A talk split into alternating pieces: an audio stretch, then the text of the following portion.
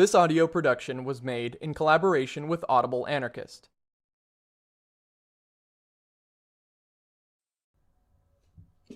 The Bolshevik Myth by Alexander Berkman. Chapter 30 In Various Walks. By the aid of R., the secretary of an important labor union, I have gathered much valuable material for the expedition. R is a Menshevik who has in some unexplained manner escaped the recent cleaning process. His known popularity among the workers, he believes, has saved him. The Bolsheviki are keeping an eye on me, but they have left me alone so far, he said significantly. Familiar with the city, its museums, libraries, and archives, R has been a great help in my quest for data and documents. Much that is valuable has been lost, and still more has been destroyed by the workers themselves in the interest of their safety at the time of German occupation and White Terror. But a considerable part of the labor archives has been preserved, sufficient to reconstruct the history of the heroic struggle of the unions since their inception and throughout the stormy days of revolution and civil war. All through, the Mensheviki played the role of the intellectual leaders, with the Bolsheviki and anarchists as the revolutionary inspiration of the workers. The headquarters of the Labour Soviet have somehow become the depository of a strange documentary mixture. Police and gendarme records, the minutes of Duma sessions, and financial statistics have found their way there, only to be forgotten. By a curious chance, the first Universal of Petlura, a rare document containing the original declaration of principles and aims by the Ukrainian national democracy, has been discovered by me in a neglected drawer. A communist official claims it as his personal possession, with which, however, he is willing to part for a consideration. In view of the large price demanded, the matter has now become a subject of correspondence with the museum. In Menshevik circles, feeling against the Bolsheviki is very bitter. It is a general sentiment among them that the communists, formerly social democrats, have betrayed Marx and discredited socialism. Asiatic revolutionists, R calls them. There's no difference between Trotsky and the hangman Stolypin, he asserts. Their methods are identical. Indeed, there was more political life under Nicholas II than there is today. The Bolsheviki, alleged Marxists, think by decrees and terror to alter the immutable law of social evolution, to skip several steps at once, as it were on the ladder of progress. The February Revolution was essentially bourgeois, but Lenin attempted to turn it by the violence of an insignificant minority into a social revolution. The complete debacle of all hopes is the result. The communists, R believes, cannot last much longer. Russia is on the verge of utter economic collapse. The old food reserves are exhausted. Production has almost ceased.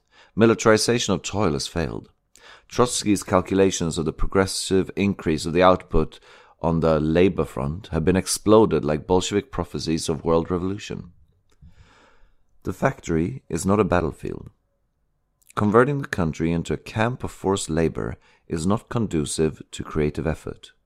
It has divided the people into slaves and slave drivers, and created a powerful class of Soviet bureaucrats. Most significant of all, it has turned even the more advanced workers against the communists. Now the Bolsheviki can count neither on the peasant nor on the proletariat. The whole country is against them. But for the stupid policy of the Allies, they would have been swept away long ago. The blockade and invasion have played into their hands. The Bolsheviki need war to keep them in power. The present Polish campaign suits them splendidly. But it is the last communist straw. It will break, and the bloody Bolshevik experiment will come to an end.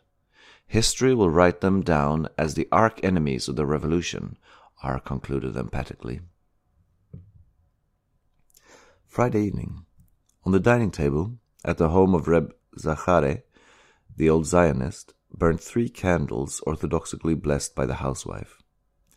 The whole family are gathered for the festive occasion, but the traditional soup and meat are absent. Herring and kasha are being served, and small chunks of chale the Sabbath bread, now only partly of wheat. Besides the parents, two daughters and a son of eighteen are present. The oldest boy, Yankel was his name, Reb Zachare says with a heavy sigh. He'd now be 23, his memory be blessed. Was killed in the pogrom the Denikin men had made just before they finally evacuated the city. He sought to defend his sister, the youngest, then only 15. Together they were visiting a friend in the Podol when the mob broke into the street, sacking every house, pillaging and murdering. The old lady sits in the corner crying quietly. The look of frozen terror, which I have seen often lately, is in the eyes of the girls. The young man steps over to his mother and gently speaks to her. True Zionists, the family converse in Old Hebrew, making an evident concession in addressing me in Yiddish. At least you are free from pogroms under the Bolsheviki, I remark. In a certain sense, the old man assents. But it is the Bolsheviki who are responsible for pogroms. Yes, yes, we had them under the Tsar too, he interrupts my protest. But they were nothing like those we have had sin- since. Hatred against us has increased. To the Gentiles, a Bolshevik now means a Jew. A commissar is a Jid, a opprobrious term for the Jew and every Hebrew is held responsible for the murders of the Cheka. I have lived all my life in the ghetto, and I have seen pogroms in the years past, but never such terrible things as since the Bolsheviki got into Moscow. But they have made no pogroms, I insist. They also hate the Jew. We are always the victims. Under the communists, we have no violent mob pogroms. At least I have not heard of any. But you have the quiet pogroms, the systematic destruction of all that is dearest to us, of our traditions, customs, and culture. They are killing us as a nation. I don't know about what, that is the worst pogrom, he adds bitterly. After a while, he takes up the subject again. Some foolish Jews are proud that our people are in the government and that Trotsky is war minister, as if Trotsky and such others are Jews. What good is it all? I ask, when our nation must suffer as before and more? The Jews have been made the political and social equals of Gentiles, I suggest. Equals in what? In misery and corruption? But even there we are not equal. The Jew has more to bear than the others. We are not fit for the factory. We were always businessmen, traders, and now we have been ruined entirely. They have sown corruption in our youth, who now think only of power, or to join the Cheka for gain. That was never before. They are destroying the dream of Palestine, our true home. They are suppressing every effort to educate our children in the proper Jewish spirit.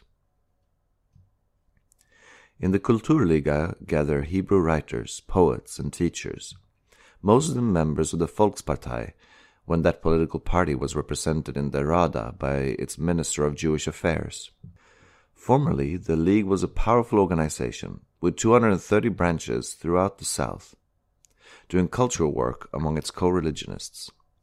The institution had much to suffer through the various political changes. The Bolsheviki were tolerant at first, but even financially aided its educational efforts. But gradually, the help was withdrawn and obstacles began to be placed in the way of the League. The communists frown upon the too nationalistic character of its work. The Yevkom Jewish branch of the party is particularly antagonistic.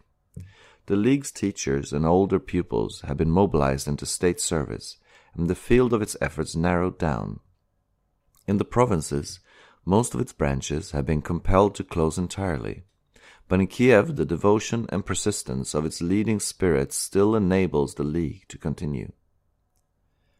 It is a sole oasis in the city of non-partisan intellectual and social life. Though now limited in its activities, it still enjoys great popularity among the Jewish youth. Its art classes, including drawing, painting, and sculpture, are eagerly visited, and the theatrical studio is developing young actors and actresses of much promise. The rehearsals I attend, especially that of The World's End, the posthumous work of an unknown dramatist, were unique in artistic conception and powerful in expression. The younger elements that frequent the Kulturliga dream of Zion and look to the aid of England in securing to the Jewish nation its traditional home. They are out of touch with the Western world and recent events, but their reliance on the hopes raised by the Jewish Congress is unshaken. Somehow, sometime, probably even in the not distant future, is to happen the great event, and Jewry will be re established in Palestine. In that ardent faith, they drag on their existence from day to day, intellectually vegetating, physically in misery. Their former sources of support are abolished, the government having supplied them with a bread card of the fourth category. The latter is the Bolshevik labor of the bourgeois, the intelligentsia, now being denounced as such, though in reality the rich middle class has sought safety at the outbreak of the revolution. Hatred of the bourgeoisie has been transferred to the intellectuals. Official agitation cultivating and intensifying this spirit. They are represented as the enemies of the proletariat, traitors to the revolution, at best speculators, if not active counter revolutionists. There is no stemming the fearful tide sweeping against them, nor is it the spontaneous unfettering of popular sentiment. The flames are fanned by Moscow, Bolshevik agents from the center, sent as chiefs and instructors, systematically roused the basest instincts. Zinoviev himself severely upbraided the local commu- communists and his brother proletarians for leniency to the bourgeoisie. They still walk your streets, he exclaimed at a public meeting, clad in the best finery, while you go about in rags. They will live in the luxurious homes while you grovel in cellars.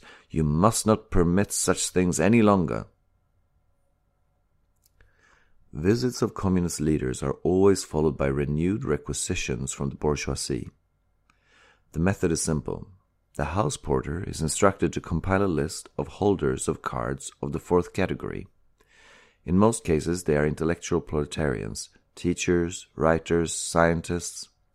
But the possession of the fourth category card is their doom. They are legitimate victims of requisition. Clothing, underwear, household goods, everything is confiscated as alleged izlishki, superfluities. The most tragic part of it, said C., the well known Yiddish writer, is that the izlishki rarely reach their proletarian destination. We all know that a really valuable thing is confiscated, get no further than the cheka, while the old and almost useless rags are sent to the unions for distribution among the workers. Often one does not even know who is requisitioning, remarked a member of the league. Sometimes it is done by Chekists on their own account. Is there no redress? I asked. Does no one protest? C made a deprecating motion. We have learned better, he replied, from the fate of those who dared. You can't protest against Bolshevik revolutionary orders, as they call it, said a young woman teacher. I have tried. Happened like this. One day, returning to my room, I found a stranger occupying it. On my demanding what he was doing there, he informed me that he had been assigned to it, showing me his document from the Housing Bureau. And what should I do? I asked. You can sleep on the floor, he replied, stretching himself on my bed. I protested to the higher authorities, but they refused to consider the matter. The room is big enough for two, they insisted, though that was not the case at all. But you put a strange man in my room? I pleaded. You'll soon get acquainted, they sneered. We make no distinction of sex. I remained with some friends for a while, but they were so crowded I had to look for other quarters. For days I stood in line in the housing bureau, but it was impossible to get an order for a room. Meanwhile, my chief threatened to report me for neglecting my work, because most of my time was spent in the Soviet offices. Finally, I complained to Rabkrin, which is supposed to protect proletarian interests. Their agent invited me to share his room, and I slapped his face. He had me arrested, and I was kept in the Cheka for two months for sabotage. Might have ended worse, someone commented. When you were released, I pursued, interested in the woman's story, what did you do about your room? She smiled sadly. I learned a lot while sitting in the Cheka, she said. When I was liberated, I sought out a member of the Housing Bureau. Fortunately, I had saved a pair of fine French shoes, and I presented them to him. A little gift for your wife, I told him, not much caring which one would get it, for he is known to have several. Within twenty four hours I received a splendid large room furnished in true bourgeois style. The sun has set, the streets are dark, the infrequent lights flicker dimly in the foggy air. Turning the corner of the Kretchatik on my way to the Ispolkom, find myself in the midst of an excited crowd, surrounded by soldiers and militia. It is an oblava looking for labor deserters. Men and women are detained within the military circle to be taken to the station for examination. Only a communist card secures immediate release. Arrest means detention for days, even weeks, and I have an urgent appointment at communist headquarters. But in vain I explain to the milizioneri that Tovarich Vetoshkin is expecting me. Even the name of the powerful head of the executive committee does not impress them. The Committee of Labor and Defense is now supreme. Its orders are to detain everyone uh, for investigation regarding his employment. The arrested men and women plead, argue, and produce documents, but the soldiers remain stolid, commanding everyone to line up. I demand to see the officer in charge, but the milizioner remains at my side, ignoring my protests. Suddenly, the crowd in front begins jostling and pushing. A fight has started on the corner. My guard rushes forward, and taking advantage of the situation, I cross the street and step into the Ispolkom building. Vetoshkin's secretary meets me on the stairs. Excusing my tardiness by the Oblava incident, I suggest the desirability of better systems and judgments in the organization of such matters.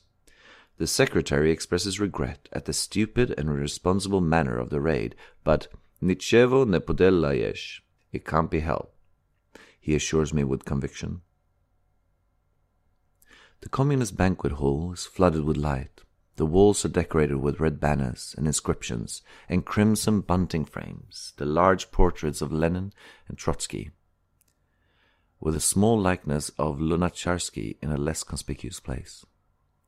The long dining table is laden with a variety of fruit and wine, and a choice meal is served the guests invited to honor the French and Italian delegates visiting the city.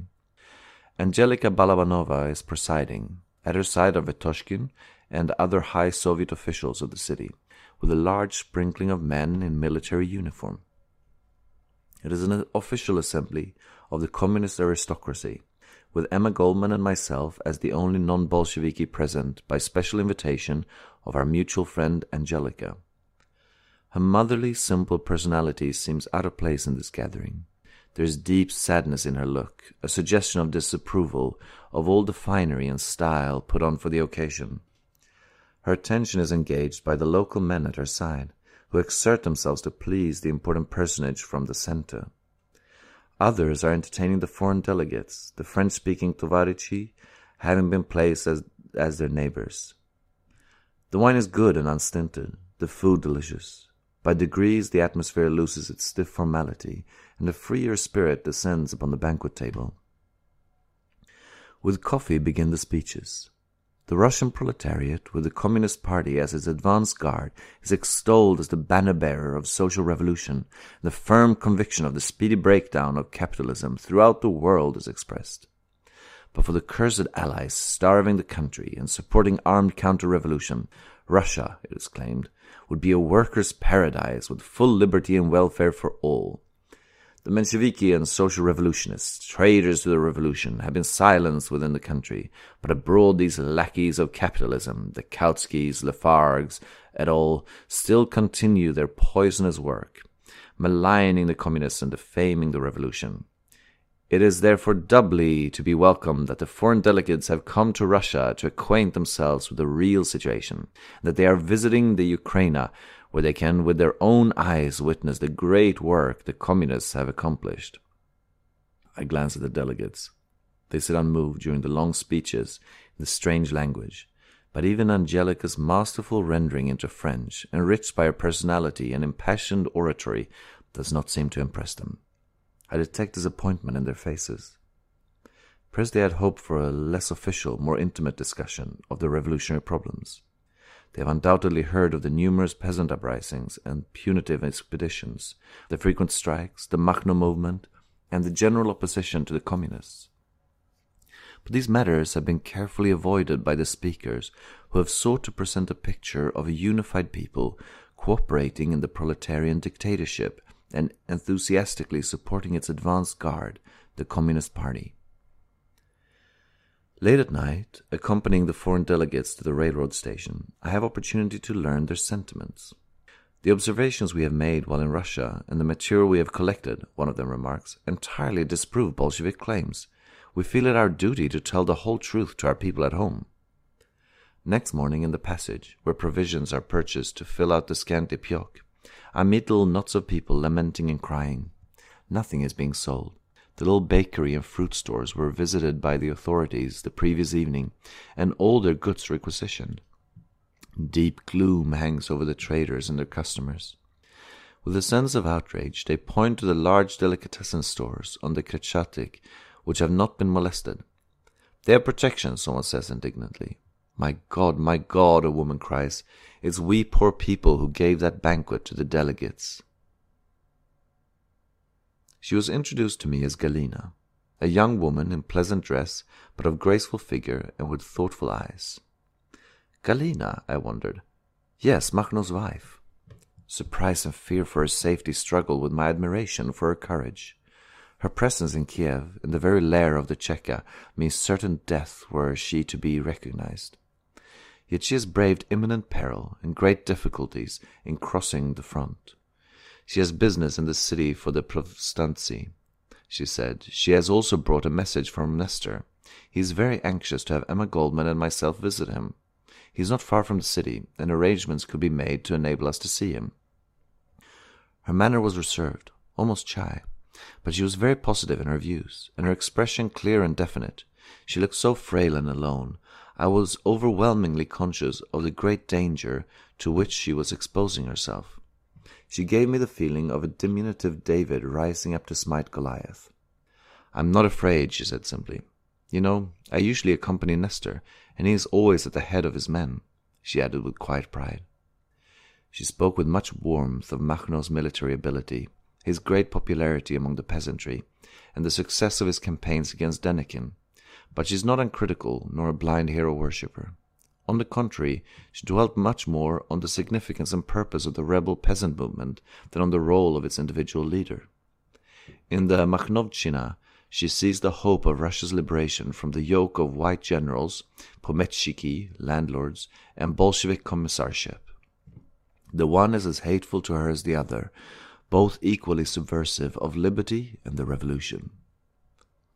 I regard the Povstanci movement, she said, as the only true proletarian revolution. Bolshevism is the mastery of the Communist Party, falsely called the dictatorship of the proletariat. It is very far from our conception of revolution. It is the rulership of a caste of socialist intelligentsia which has imposed its theories upon the toilers, their aim is state communism, with the workers and farmers of the whole country serving as employees of the one powerful government master. Its result is the most abject slavery, suppression, and revolt, as we see on every hand. But the people themselves, the proletarians of city and country, have an entirely different ideal, even though to a great extent only instinctive. They ignore all parties and are antagonistic to the political intellectuals. They distrust the non working privileged elements. Our aim is the class organization of the revolutionary toiling masses. That is the sense of the great Ukrainian movement. And its best expression is to be found in the Makhnovitska. Without the help of government or political parties, the peasants drove away the landlords. By their own efforts, they secured the land. The military units have successfully fought every counter-revolutionary force. The Bolsheviki with their Red Army usually came into the already freed district, there to impose their mastery upon city and country and proclaim their dictatorship.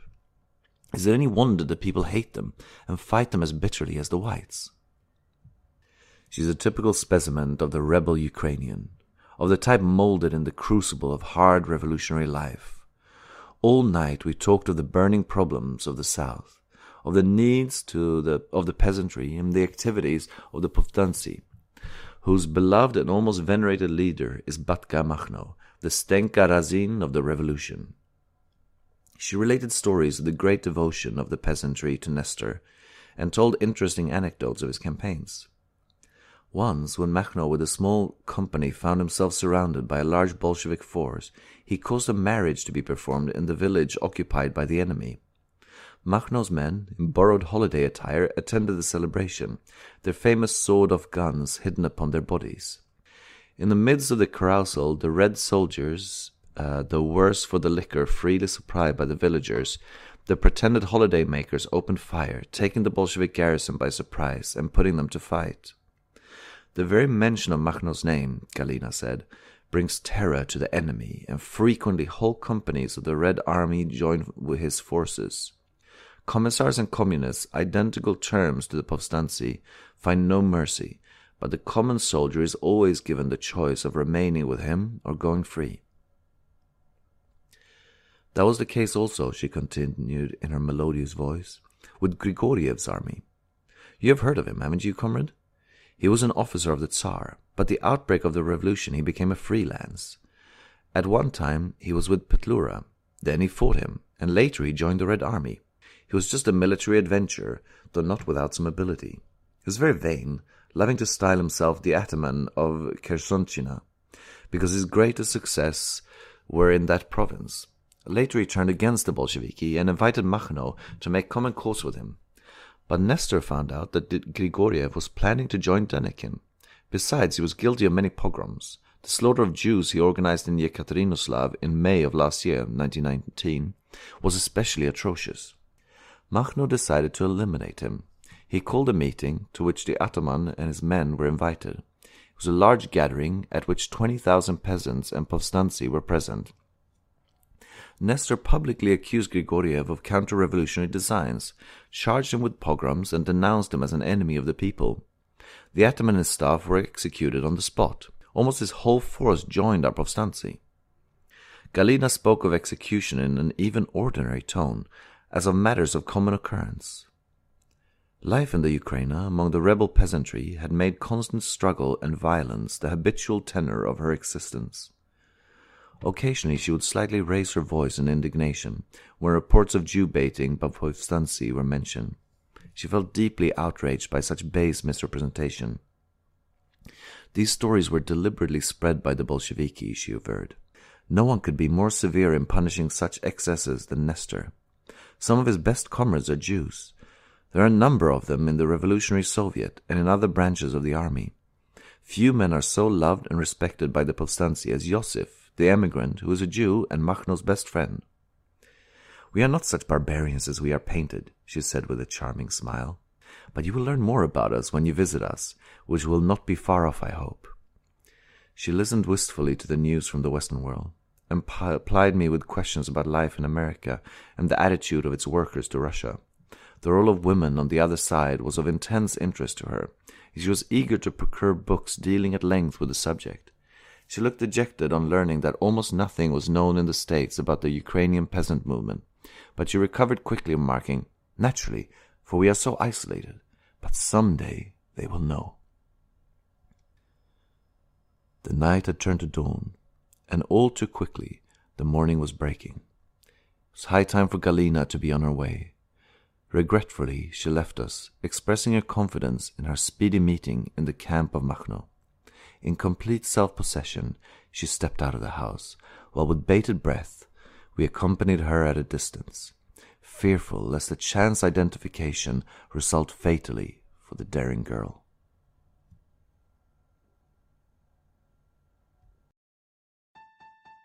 This has been a production of Audible Anarchist. You can find more Audible Anarchist on YouTube.